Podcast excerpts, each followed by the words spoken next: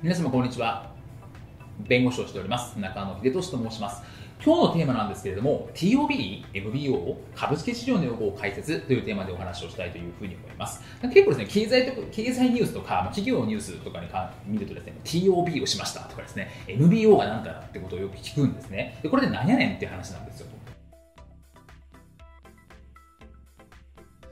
で、例えば最近でも、まあ、堺オーベックスさんというですね、まあ、上場会社さんがあったんですけれども、これは TOB をしましたと。で、成立しました。で、今後は MBO を実施し、上場廃止っていう報道があったんですよ。で、これって分かりますって話なんですね。えー、TOB を実施しました、成立しました、MBO を実施しました、上場廃止しました。なんのこっちゃっていう方もいらっしゃるかなと。いうふうに思ったので、まあ、これ結構起業家とかですね、えー、事業をやっていく人には結構ですね、関係があることなので、この際、解説をしてしまおうということなんですね。で、TOB ってですね、まあ、結構20年ぐらい前から日本でも聞くようになったんですね。テイクオーバービットの略を TOB、頭文字を取って TOB って言うんですけど、まあ、日本語で言うと株式公開買い付けと言ったりします。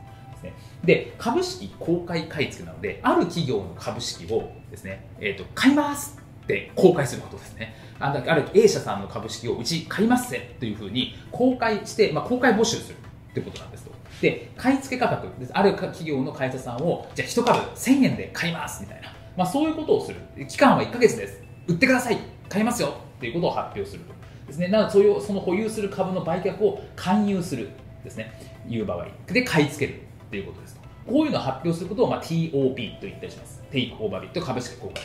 で、なんでこんなことをするかっていうと、一つは例えばある企業を買収したい場合ですよね。ある企業さん、上場企業を買収したい。でも株、株主が当然いるわけですよね、という話なんで、株主から一つ売ってもらいたいっていうふうになると、ある企業を買収したい場合は TOB しますとして、え売ってくださいということをするとか、あとは、最近よく使われるのは自社株ですね。自分の会社の経営陣がですね、投資家の皆さんですね、株主の皆さん売ってください。私たちに売ってください。経営陣に売ってくださいとか会社にそもそも売ってください。自社株買います。っていうことでなんでこんなことをするかっていうと上場を廃止したいから。ですね上場を廃止したい場合にこう自社株をまず自分たちで買ってで上場を廃止すると。いう手続きを取るためにやったりをします。というところですね。で次に NPO ですね。これ NPO は何かっていうと、まあ、マネジメントバイアウトの頭文字を取ってるんですけれども、まあ、マネジメントつまり企業の経営陣が既存の株主から自社の株式を購入取得すると。で経営陣が多数株主にして上場すら上場を廃止すると